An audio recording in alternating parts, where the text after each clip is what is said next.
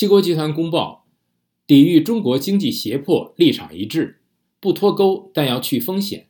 美国之音白宫记者黄耀义发自广岛峰会的报道。本届七国集团 G7 广岛峰会的领导人联合公报于五月二十号下午正式发表。公报当中的第五十一条以及第五十二条是聚焦中国，强调成员国必须要抵御中国的经济胁迫，但同时明确的说明不与中国脱钩，而是要去风险。而在台湾、新疆、西藏、香港以及南中国海的问题上面呢，G7 的公报再次的做出了明确的表态。美国白宫的国安顾问杰克沙利文二十号在广岛的白宫记者会上说。Uh, and it will indicate that we do seek to cooperate with China uh, on matters of mutual interest. 公报中关于中国的文字完全直截了当，没有敌意，也不是无缘无故的，是直接而坦率的。在过去两年半的时间里，我认为在关键问题上趋向一致，这是几年前没有看到。但这不是一个过于简单化或单一维度的政策。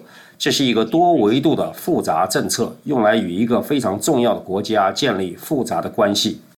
而除了关注中国的经济胁迫行为之外，二零二三年的公报也提到了中国在地缘政治上所带来的挑战。今年的公报也再度的纳入了台湾，重申台海和平与稳定对国际社会的安全以及繁荣不可或缺。G7 成员国表示，将继续表达对中国人权状况的关注，包括在西藏以及新疆的人权情况。二十号稍早，峰会也发表了 G7 领导人有关经济韧性与经济安全的声明。声明强调，七国集团认识到经济安全是战略问题，需要增加供应链以及关键基础设施的韧性，加强对非市场政策以及做法，还有经济胁迫的反应。